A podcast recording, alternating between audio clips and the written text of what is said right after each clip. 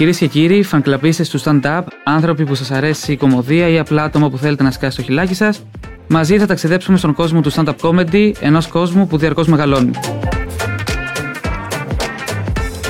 Είμαι ο Σωτήρης Βαλάρης και καλώς ήρθατε στο... Ποια γέλασε!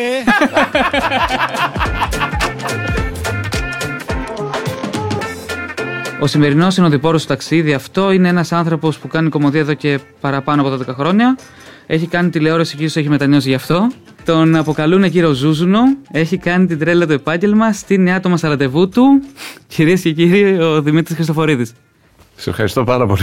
Με ευγενέστατο, ευγενέστατο intro. Και ειλικρινές. Είναι και ειλικρινές πάρα πολύ σίγουρα. Χαίρομαι που ήρθες. Ήρθες από Θράκη. Ήρθα από Θράκη, έκανα δύο παραστάσει στην Ορεστιάδα και στην κομωτινη Μμμ. Και τώρα ξεκινάω το Θα γίνει μαλακία στο θέατρο Σταθμός. Πιστεύεις ότι θα γίνει μαλακία που σε κάλεσε σήμερα εδώ; Ελπίζω να γίνει μεγάλη.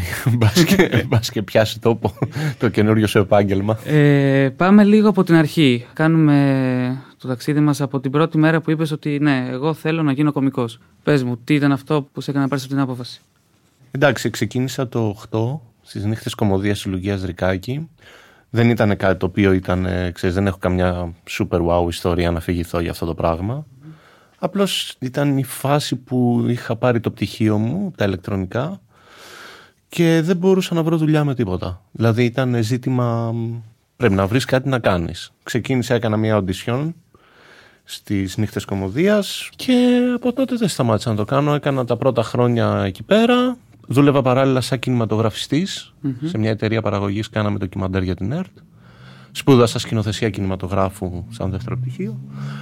Ποτέ δεν είχα αφήσει το stand-up βέβαια. Και όταν ε, το 12 έκλεισε η εταιρεία, λόγω της κρίσης και αυτό, ε, αποφάσισα να το κάνω τελείως επαγγελματικά και να ασχοληθώ μόνο με αυτό. Θυμάσαι το πρώτο αστείο που δεν πήγε καλά; Που λες, πω ρε φίλε, εντάξει, έπρεπε να συνεχίσω να είμαι ηλεκτρονικός. Δεν είπα ποτέ θα ήθελα να, να είμαι ηλεκτρονικός. Μ' άρεσε από την πρώτη στιγμή που ανέβηκα. Εντάξει, το πρώτο πεντάλεπτο που έκανα ήταν πάρα πολύ δύσκολο, δεν γέλασε κανένας. τι θυμάσαι από αυτό; Ε, Θυμάμαι μόνο ένα, ένα γέλασε ένας σε έναν αυτοσχεδιασμό που έκανα. Είχα κάνει έναν αυτοσχεδιασμό για κάτι τσόντες, πολύ basic. Και είχε γελάσει ένας πάρα πολύ. δηλαδή μέσα ήταν 100 άτομα η πρώτη παράσταση και είχε γελάσει ένας πάρα μα πάρα πολύ. Σε βρήκε μετά, σε επιβράβευσε; Όχι, όχι τίποτα. Δηλαδή, αν δεν υπήρχε κομμωδία, τι εναλλακτική θα μπορούσες να σκεφτείς; Αυτό είναι πάρα πολύ περίεργο. Η- Νομίζω ότι αυτοί που κάνουμε stand-up είμαστε όλοι πάρα πολύ περίεργα άτομα. Και ένας λόγος που σαν κοινότητα είμαστε, μ, ξέρεις, παίζουμε πάρα πολλά χρόνια μεταξύ μας και δεν υπάρχουν σοβαρές διενέξεις. Κυρίως γιατί καταλαβαίνουμε όλοι πόσο περίεργος είναι ο άλλος. Δηλαδή έχουμε, ο- είμαστε πάρα πολύ περίεργοι άνθρωποι όλοι. Σχεδόν τελείως μη λειτουργικοί έξω από αυτό. Οι κοινωνικές μας επαφές είναι δύσκολες, οι σχέσεις μας με τους άλλους ανθρώπους είναι δύσκολες και αν δεν κάναμε αυτή τη δουλειά θα ήμασταν πάρα πολύ μόνοι. Σαν άνθρωποι, ξέρεις, όσο βαρύ και αν ακούγεται αυτό. Και μ, κανένας από τους κομικούς δεν μπορεί να σκεφτεί τη ζωή του χωρίς αυτό. Ο πιο περίεργος κωμικό που έχεις σκεφτεί, που σου έρθει τώρα στο μυαλό, ποιος είναι; Που λες, πω ρε φίλε, εντάξει, παρά είναι περίεργος. Ε, ο Woody Allen, ρε, εσύ. Έχει παντρευτεί την κόρη του. Πιο fucked up πεθαίνεις. Η, η κομμωδία έλεγε ο Φρόιντ ότι είναι ε, μια ιδιότητα που συναντά σε πολύ κεντρικούς ανθρώπους. Δεν μπορεί, λέει, να βρει το σπόρο που είναι κάποιος αστείος. Αλλά σίγουρα όλοι αυτοί που έχουν αυτή την ανθρώπινη ιδιότητα είναι πάρα πολύ κεντρικοί και νομίζω έχει πάρα πολύ δίκιο. Για πολλά χρόνια, ας πούμε, πίστευα ότι είμαι πολύ normal άνθρωπος. Και τελικά δεν είμαι και πάρα πολύ. Πάντως και στις παραστάσεις σου παίζεις πολύ και με Φρόιντ και με ψυχολογία λίγο. Μ' αρέσουν οι σχέσεις των ανθρώπων, όλων των ειδών, εντάξει, από τις ερωτικές μέχρι τις διαπροσωπικές, με τι- τις οικογενειακές, τις φιλικές. Δεν περνάω πάρα πολύ καλά στη σχέση μου, αλλά δυσκολεύομαι να χωρίσω. Έτσι, γιατί έχω πάρα πολύ καλό σεξ με την κοπέλα. Και είναι πάρα πολύ δύσκολο να χωρίσεις από μια σχέση όταν έχεις πάρα πολύ καλό σεξ, έτσι δεν είναι. Γιατί το καλό σεξ μπερδεύει λίγο τα πράγματα, μπερδεύει λίγο τα συναισθήματα. Μπορεί να πλακώνεσαι όλη μέρα, άντε γαμίσω, άντε γαμίσω εσύ. Να βλέπεις, κάνεις σεξάρα το βράδυ και είσαι πω πω αγαπιόμαστε. Γαμιόμαστε σαν τα κουνέλια, παίζει έρωτας εδώ. Ξυπνάς το πρωί, την κοιτάς και είσαι πω πω θα τη σκοτώσω μαλάκα, θα τη σκοτώσω έτσι και μιλήσει, την έχω πνίξει τώρα. Σε επόμενο κείμενό σου έχεις σκεφτεί με τι θα μιλήσεις. Κάποιο βίωμα τώρα τελευταία που πέρασες. Γράφω κάποια κείμενα τώρα είναι η αλήθεια. Έχω- Γράφω ένα κείμενο για τη Μάγδα Φίσα. Οκ. γράφω ένα κείμενο ότι δεν μου αρέσει να κάνω σεξ με καθρέφτες στο δωμάτιο. Ωραία. Και έχω γράψει πολλά ακόμα, δηλαδή τα οποία τα έχω ψιλοδοκιμάσει, ξέρεις, ε, ότι δεν μου αρέσουν οι blockbuster αμερικανιές. Οκ.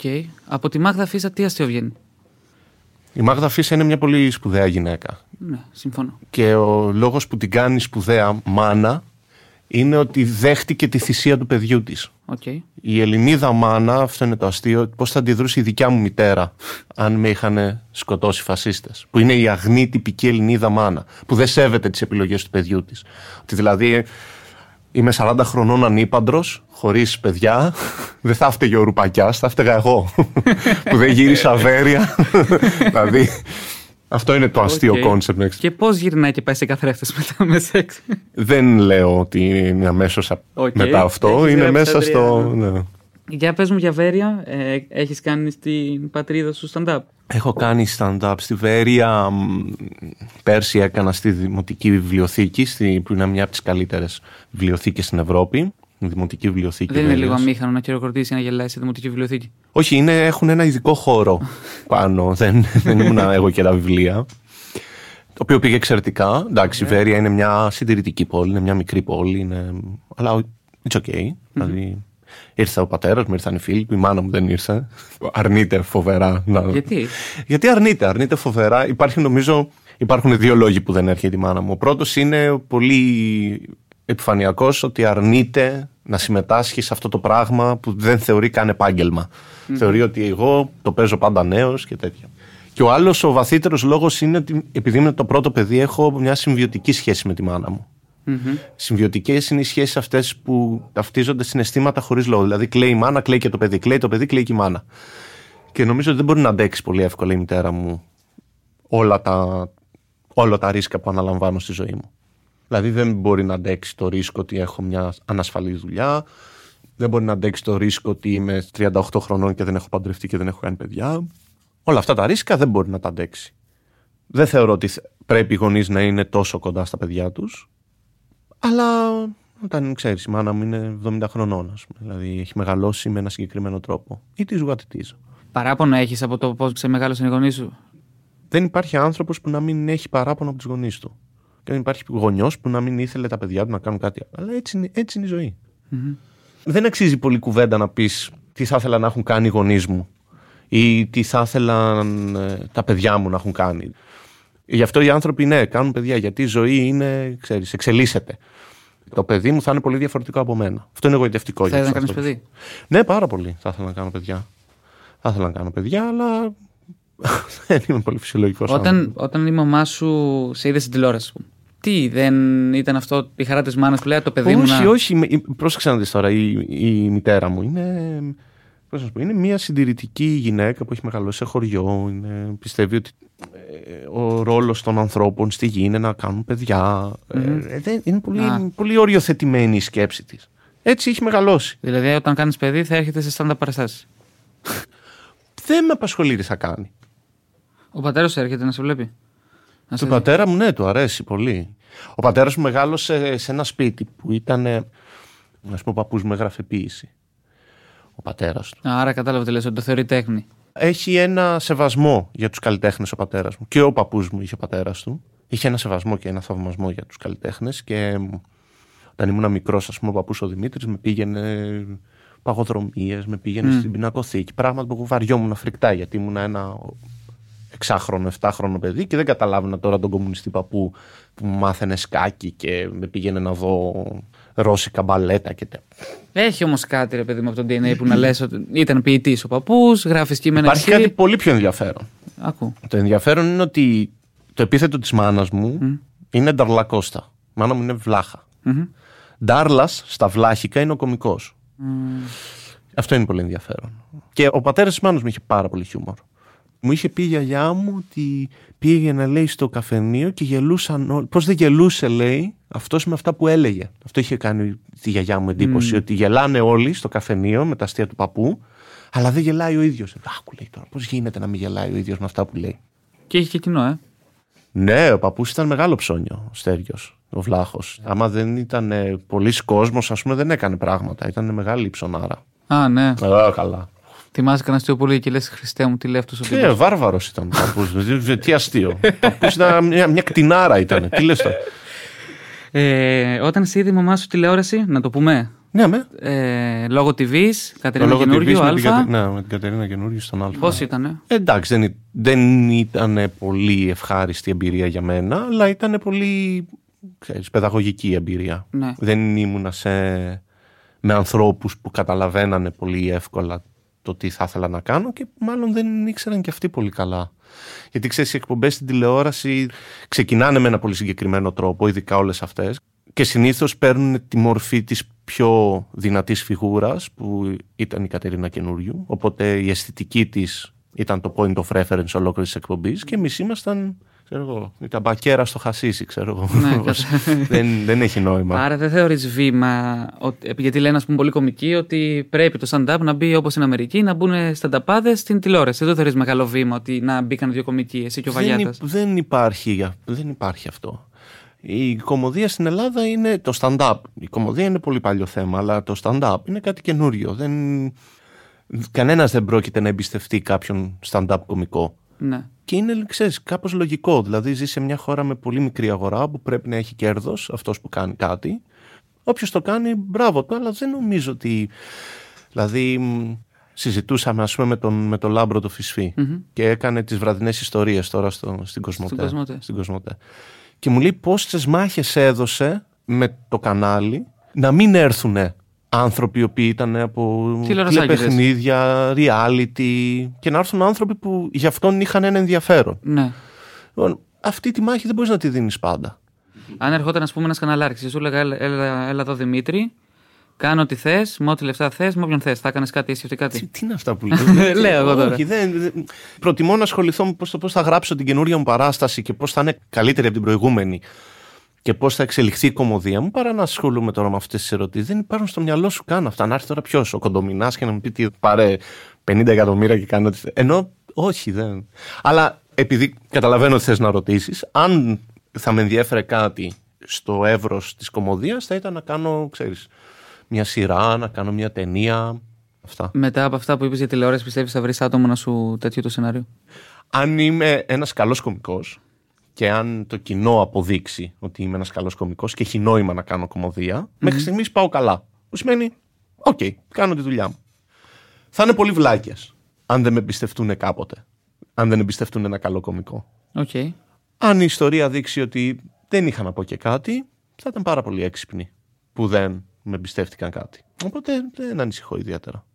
Πιστεύεις το stand-up έχει φτάσει στο peak του, έχει πολύ να δείξει ακόμα; Πέρασε μια καλή δεκαετία για το stand-up, το έμαθε ο κόσμος. Ναι, βέβαια, βέβαια. Βγήκαν πολύ καλοί κωμικοί, γράφτηκαν πολύ ωραία bit, πολύ ωραία αστεία. Δεν θα σταματήσει. Όσο γράφονται αστεία και βγαίνουν κομικοί, δεν θα σταματήσει Και θα δεις και πολύ ωραία πράγματα, ξέρεις, ε, από, τα, από τα παιδιά που έρχονται. Διαρκώς και περισσότερο. βέβαια, ναι, δεν σταματάει. Τώρα ήταν να αρχίσει. Ναι. Τι διαφέρει η εποχή της Λουκίας Ρικάτη από το σημερινό; Ο καπιταλισμός νομίζω. Δηλαδή η Λουκία Ρικάκη είχε μαζέψει εξαιρετικά ταλαντούχα άτομα αλλά ήταν ε, ιδρυματοποιημένα. Δηλαδή ήταν νύχτες κομμωδίας εκεί, έγραφε σαν δημόσιος υπάλληλος, πληρωνόσουν σαν δημόσιος υπάλληλος, mm. ανεξάρτητα από το τι άτομα ερχόντουσαν.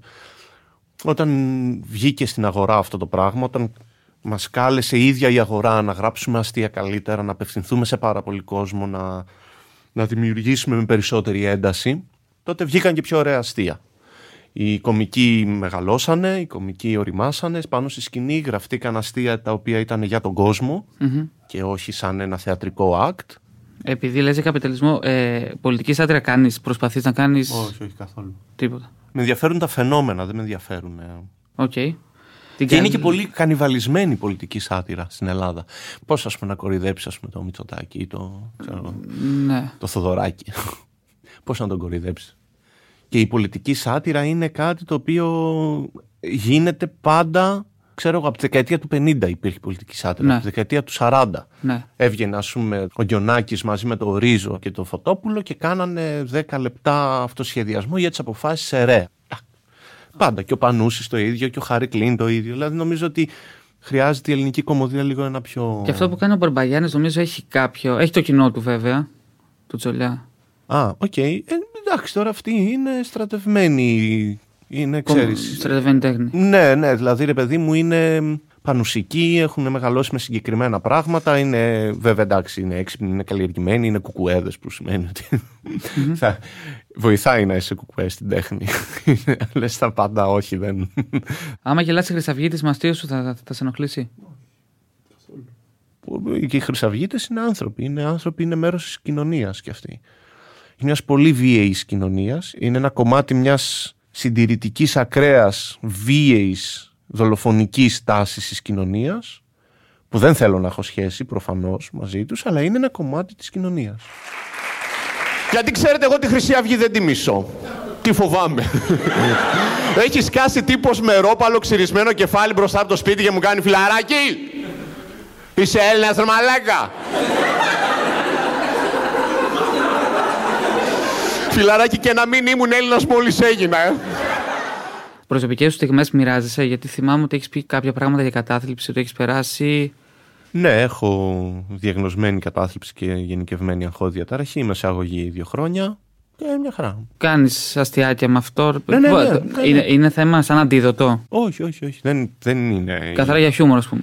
Ναι, για να βγάλεις παρατηρώ πλάκα. κάτι και ναι, είναι αστείο. Δεν... Γιατί βλέπω εδώ που έχεις γράψει κάτι στο προβοκατέρ που έγραφες άρθρα. Και λες: Γεννήθηκα στη Βέρεια το 82 όταν το δάκρυ του φεγγαριού ενώνεται με το πυρόξενο του ήλιου. Θα ήθελα να φύγω με ένα φιλί και να ξεστρατήσω σε ένα όνειρο. Τα αντικαταθλιπτικά φέρνουν διάρειε. είναι, ισχύει αυτό; Μμμ. Επειδή είναι πολύ βαριά χάπια τα αντικαταθλιπτικά, πάντα στην αρχή μέχρι να στρώσει λίγο ο οργανισμός σου έχει κάποιες παρενέργειες. Για μένα είχαν διάρκεια, full. Με τους φόβους σου, Τα πάω καλύτερα τώρα λίγο. Δηλαδή μ, τα αντικαταθλιπτικά μ, ε, μειώνουν τις ακραίες συμπεριφορές. Δηλαδή, ρε παιδί μου, αν είσαι ένας άνθρωπος που έχει πολύ έντονους φόβους και πολύ έντονα άγχη, πολύ έντονα βυθίσματα ψυχολογικά, τα αντικαταθλιπτικά, οι σερωτονίνε κάπως σε, σε συνεφέρουν. Δηλαδή, τα παίρνεις τα πράγματα λίγο πιο ψύχρεμα, που είναι πολύ βοηθητικό. Βέβαια, ίσως θέλει ότι πάσχω από κατάθλιψη. Πάσχω από κατάθλιψη, ε, γενικευμένη αγχώδια ταραχή και κότσι έχω. Και... το κότσι με τρόμαξε, να σας πω ναι. Γι' αυτό έπαθα κατάθλιψη, για το κότσι. Θες να μιλήσουμε για πολιτική ορθότητα; Ναι, με. Πιστεύεις ότι επηρεάζει λίγο τα κείμενα των κομικών πλέον; Μπα, καθόλου. Καθόλου. Νομίζω ότι είναι. Λουί κάτι το- Σικέι. Δεν έχει να κάνει η πολιτική ορθότητα με τον Λούση και κατηγορήθηκε για σεξουαλική παρενόχληση στο χώρο εργασίας. Δεν έχει να κάνει το political correctness με, το, με, κα- με κάτι τέτοιο. Είναι κάτι έξω από, το, Αν από ας- την, την τέχνη του. Ναι, αν ας πούμε θα έλεγε αστεία για βιασμούς, θα ήταν κομπλέ. Όχι, αλλά δεν θα ήταν κομπλέ και δικαίως δεν θα ήταν κομπλέ, αλλά δεν είναι κάτι το οποίο μπορείς πολύ εύκολα να απαντήσεις. Δηλαδή, εξαρτάται με τι θεωρείς political correct. Δηλαδή, ας πούμε, αν έρθει και σου πει κάποιος μπορείς να κάνεις αστεία για την Εκκλησία και για τη θρησκεία, θα πεις ναι, εννοείται. Αν σου πει μπορείς να κάνεις κωμωδία για μειοψηφίες και άτομα τα οποία συστηματικά κακοποιούνται από το δημόσιο λόγο. Παραδείγματος χάρη τα τρανς άτομα, τους ομοφυλόφιλους. Όχι, δεν μπορείς. Οπότε το θέμα είναι λίγο περίεργο. Δεν είναι μία εύκολη απάντηση. Προσπαθώ να κάνω χιούμορ με τη διαφορετικότητα, μ' αρέσει, ε, αλλά όχι σε ένα κακοποιητικό επίπεδο. Ένα τέτοιο αστείο που άκουσες τώρα τελευταία και σε χάλασε πολύ. Να είναι σεξιστικό, ρατσιστικό που λες τι να με τη γελά. Όχι, εμένα μου αρέσουν αυτά, γελάω. Δηλαδή, μπορεί να μην τα κάνω, αλλά γελάω με αυτά, με τα σεξιστικά, με τα ρατσιστικά. με όλα Γελάς αυτά. και με σε φερλί, ας πούμε; Ναι, ναι, full, full. Όντως; Ναι, ναι. Ο Σεφερλής είναι ένας κωμικό ο οποίος δεν είναι. Είναι από τους μεγαλύτερους κωμικού στην Ελλάδα. Σχέση, ξέρετε, μου τις πάνε πάρα πολύ μακροχρόνιες σχέσεις. Θεωρώ, θεωρώ ρε παιδί μου ότι ο άντρα δεν πρέπει να κάνει σχέση παραπάνω από ένα χρόνο. Γιατί χάνει το αντρισμός. Αυτό είναι το χειρότερο πράγμα. Χάνει το αντρισμός. Γιατί στην αρχή, ξέρετε, όταν τα φτιάχνεις με μια γκόμενα, είσαι άντρα, η γκόμενα σε σέβεται. Ξεκόλα. Ξεκόλα, μην το μαζεύει κουμάντο, κάνε σπίτι σου. Εδώ είναι σπίτι, μην μαζεύει την πέτσα. Τα παπ. Απλός, απέριτος, δωρικός. Χομπίστα. Χρόνια σχέσης, όχι δεν σε σέβεται. Όχι δεν είσαι άντρας. Δεν έχεις καν φίλο. Είσαι τσουζουζουν. Που η κόμενα δεν βλέπει ένα τύπο ψηλό με μουσια. Βλέπει ένα τύπο ψηλό με δύο τεράστια φτερά εδώ που είναι. ζζζζ. Και ό,τι και να κάνεις, η ίδια σου κάνει. Τι σου ζουν, είσαι εσύ, Χριστέ μου. Για κύριο Ζούζουνο. Είδες πώς το κάνω εγώ. Με έλεγε μια γκόμενά μου. Για πες μου πώς σε βλέπουν στον δρόμο και σε λένε κύριο Ζουζούνο. Έρχονται σε παραστάσεις και με λένε κύριο Ζουζούνο. Κάνεις παράσταση και φωνάζουν, Ε, κύριε Ζουζούνο. Όχι, εντάξει, παιδί μου, αλλά. έρχονται. Υπάρχουν τέτοια, δηλαδή. Ναι, ναι. Έχεις κάνει παράσταση και σκούζει ένας από κάτω. Και... Όχι, αλλά ε, ε, μου κάνει πάρα πολύ εντύπωση πόσα ζευγαράκια έρχονται. Και άντρες με λυπημένο βλέμμα, ξέρεις ότι. μ, Και είμαι κι εγώ ένας κύριος Ζουζούνο και η κοπέλα μου φωνάζει έτσι. Και είναι αυτό το ξέρεις ότι. μ, Οκ, ρε παιδί μου, δεν. δεν θέλω και πολύ να το παραδεχτώ. Λέει η κοπέλα έχει ενθουσιαστεί πάρα πολύ. και λέει ναι, και, ναι, είναι κι αυτός έτσι. Ε, και εσένα σε, εσένα σε φωνάζει η κοπέλα σου κάπως. Ναι, με φωνάζει. Πώς; Αλλά όχι Ζουζούνο. Πώς; Ε, μπίσμπο. Δεν είναι χάλια. σε φωνάζει μπίσμπο. Είναι ένας συνδυασμός κάτι σαν μπιζέλι και μωρό και όλα μαζί τα χάλια. Πω, πω, μαλάκα, είσαι πολύ μπίσμπο. ρε. είσαι, είσαι Ο σαν, κύριος Μπίσμπο. είσαι σαν Ε, χνουδωτό δεν θέλω- αρκουδάκι. Δεν θέλω να. Δεν είναι λίγο. Δεν θέλω το Ξέρεις τώρα γουστάρια ότι- να ακούσουν podcast Ξέρεις Χριστοφορίδη και να με, πετα... να με βρίσκουν και να με λένε μπίσμπο. Όλοι εδώ τώρα στο γραφείο θα σε φωνάζουν μπίσμπο, να ξέρεις. Παρετούμε τώρα. Δεν νομίζω Και ότι θα πάμε σε παρετεί. Δεν θα κάτι- σε αφήσει κανένα. Έχω Πάμε σε γελάει κάτι- Και ο κύριος ηχολήπτης. Εσένα τι σε λέει; Α, εντάξει, δεν είμαι μόνο εγώ. Λίνο. Αυτό; Μορουλίνο. Στάνταρ από το μουρουλίνο. Στάνταρ είναι από το μορουλίνο. Εξαιρετικό και το λίνο. Το αγοράζω και το Είναι λίνο. Ιταλός ποδοσφαιριστής, δεν είναι ο Λίνο. Ε, όχι, λίνο. Τέλειο, τέλειο το λίνο. Δηλαδή, εσύ χαίρεσαι που σε βρίσκουν στον δρόμο και σε λένε Ζουζούνι. Δεν είναι πολύ ενοχλητικό. Ιδίως ζήτα αρχικά. Όχι, δεν με ενοχλεί. Νομίζω μου αρέσει. Ε, μην κράζει, ρε φίλε, εντάξει. Εντάξει, ρε φίλε, ε, με ζουζούνι. Εγώ το ε- έβγαλα στον κόσμο, το αποδέχτηκα μέσα μου. Το δηλαδή, μπι- ε, ε, ε, εγώ αποδέχτηκα ότι είμαι κύριο Ζούζουνος. Το λέω, είμαι κύριο Ζούζουνος. Είναι κάτι το οποίο δεν το παλεύεις, νομίζω. Είναι μέσα μας λίγο. Δεν είμαι φαν της ζουζουνιάς, δεν είμαι ότι ζουζουνίζω πολύ. Αλλά το σέβομαι. Το καταλαβαίνω δηλαδή γιατί έχει ανάγκη η γυναίκα να σε κάνει λίγο πιο cute. Λοιπόν, άκου. Τρία άσχημα σχόλια που βρήκα για σένα, επειδή δεν έπαιξε καλή μπάλα. Οκ. Στο YouTube. OK. Σε ένα βίντεο που λες για straight άντρες, απαντάει ένας, δηλαδή εσύ είσαι straight. Ε, ναι, straight είμαι. Βέβαια, οι φαντασιώσεις μου είναι bi. Δηλαδή, έχω φαντασιώσεις και ο ψυχίατρο μου λέει ότι είναι πολύ φυσιολογικό. Και ότι. άμα είναι σου- φυσιολογικό. Ναι, είναι πολύ φυσιολογικό και να δοκιμάσει με άντρα, άμα σου βγει έτσι κάτι πολύ έντονο.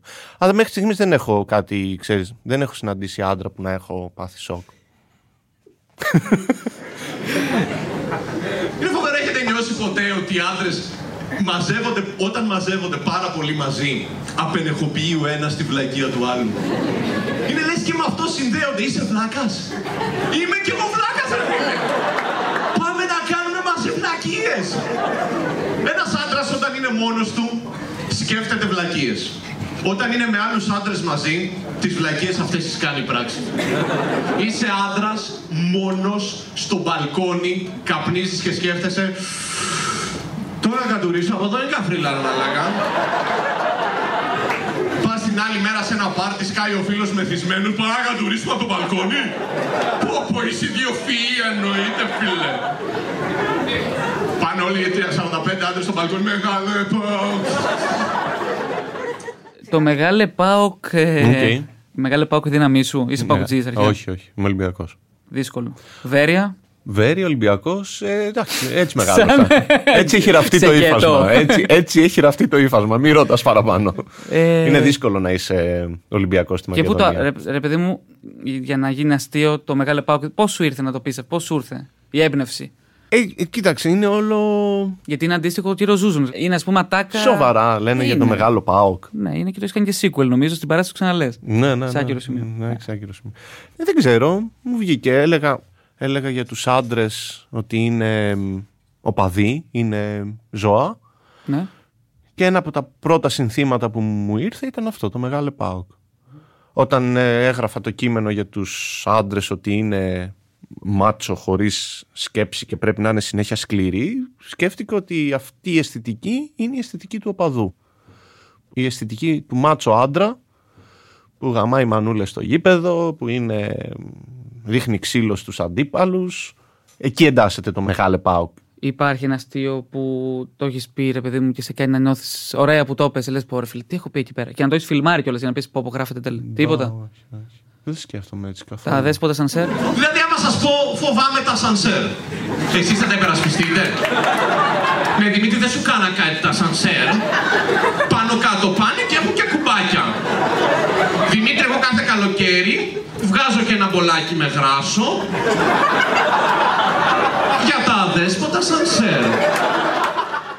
Α- Αυτό μου αρέσει σαν αστείο, μου αρέσει σαν κείμενο. Δεν είναι ότι, δεν είναι ότι νιώθω περήφανος για κάτι που έχω πει. Νιώθω περήφανος όταν γράφω ένα καλό αστείο και γελάει ο κόσμος. Νιώθω Το πάρα τελευταίο πολύ αστείο; περήφανος. Που έγραψα. Που, που να το έγραψες να πήγε καλά και να το θυμάσαι τώρα μου το πεις, ας πούμε. Καλά, δεν υπάρχει περίπτωση να το πω αυτό τώρα. Μα τι είναι, τετράλεπτο; Τρία άτομα τότε να κάνω. να Να κάνω βάλουμε beat. μυστήριο, να καλέσουμε άλλους. Όχι, δεν νομίζω ότι γίνεται κάτι τέτοιο, ας πούμε. δεν υπήρχαν παραστάσεις που να είναι τρία άτομα, ας πούμε; Ποτέ δεν είναι. Πώς βέβαια, και δύο άτομα. Τι δύο άτομα, εσύ και ο Μπάρμαν; Ε, όχι, δύο άτομα κοινό παίξαμε πέρσι. Πέρσι τον Δεκέμβρη έκανα μία παράσταση στη Διδότου και ήταν δύο άτομα. Ήρθανε μόνο δύο άτομα. Μου είπανε, ξέρω εγώ, θες να το ακυρώσεις. Λέω, όχι, έχουν έρθει δύο άτομα, θα παίξουμε για δύο άτομα. Αυτοί τώρα θα έπρεπε να γελάνε αναγκαστικά σε κάθε αστείο Όχι, για να μην όχι, φανεί όχι. άβολο. Όχι, όχι. Ήταν cool. όχι. Ε, ελπίζω να φάνηκε cool, ναι. Δηλαδή προσπάθησα να το κάνω, ήμουνα εγώ με έναν συνάδελφο ακόμα και προσπαθήσαμε να το Α, κάνουμε. δύο άτομα. Ναι, ναι, τώρα μην- κομικοί. δεν ξέρω. τώρα Ένας, μην- ένας κομικός για κάθε άτομο δηλαδή. Ένας κωμικός για κάθε άτομο, ναι. Πώς ε, οριοθετείς το stand-up, δηλαδή κάνε μια ανασκόπηση από το stand-up, πώς ξεκινάει και πώς τελειώνει. Πού είμαστε τώρα; Πέντε, Εννοείς, ναι, πέντε σταθμούς βασικούς του stand-up comedy στην Ελλάδα. εντάξει, σίγουρα υπάρχει το, οι νύχτες κομμωδίας, Ιδρικάκη. Το πρώτο φεστιβάλ από το πολύτοπο τέχνης που βγήκανε οι πρώτοι κωμικοί, ας πούμε από εκεί βγήκε ο Βύρωνας ο Θεοδωρόπουλος, ο Αλέξανδρος ο Τιτκόφ ήταν νικητής, έπαιξα εγώ μαζί με το Θωμά το Τσαλαπάτη και γίναμε πρώτη ομάδα. Όταν ήρθαν στην Ελλάδα μόνιμα η Κατερίνα η Βρανά με το Λάμπρο Φισφή και άρχισε όλο αυτό και το κάναμε λίγο πιο επαγγελματικό. Αυτά δεν. Δεν μου απάντησες άμα δεν υπήρχε κωμωδία, άμα δεν υπήρχε το stand-up, τι άλλο θα έκανες; Τι θα μπορούσες να κάνεις, πώς θα φανταζόσουν τον εαυτό σου; Π.χ. είχες γράψει ένα κείμενο που είχες βάλει 15 πρόσωπα celebrities στο προβοκατέρ Ναι. και είχες πει ότι αυτός έπρεπε να είναι ταξιτζή, ας πούμε. Δηλαδή με τη φάτσα σου. Καλά, δεν ξέρω εγώ τι θα μπορούσα να σε σκεφτώ. Ή τρελό ζωγράφο. Τρελό ζευγάρι. Θα ήθελα να είμαι. Ή ζωγράφος. αιώνιος φοιτητής. όχι αιώνιος φοιτητής τώρα με τίποτα. Ελπίζω όχι δηλαδή. Έχω μια αισθητική καλύτερη. Θα ήθελα πάρα πολύ να είμαι ζωγράφος. και προπονητής θα μπορούσε. Προπονητής τι; Με αυτό το φουτεράκι. Το φουτεράκι νομίζω μπλέμε με τονίζει λίγο. Ναι. Ε, καλό δεν είναι το φουτεράκι. Ουρανή. Ε, ουρανή. Ωραίο είναι το φουτεράκι. Ρε. Εσύ μου είπαν κάτι γκέι φίλοι που είπαν πάρα πολύ και το φόρεσα. Αυτά δεν έχω κάτι άλλο να σου πω. Χάρηκα πάρα πολύ που ήρθες. Πάτησε πόδι. Ποντ. Πάτησε πόντ.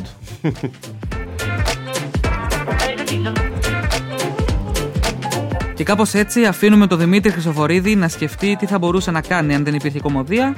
Και εμείς σας αφήνουμε μέχρι το επόμενο ταξίδι στον κόσμο του stand-up. Ετοιμαστείτε γιατί ο επόμενος καλεσμένος θα μας πάει στην εποχή της Λουκίας Ρικάκη. Και μην ξεχνάτε, μπορείτε να μας βρείτε εκτός από το pod.gr και στο Spotify, το Apple Podcast και το Google Play Music. Και φυσικά σε κάθε άλλη εφαρμογή στο κινητό σας που παίζει podcast. Μέχρι το επόμενο ταξίδι, Ποια γέλασε! να γελάτε.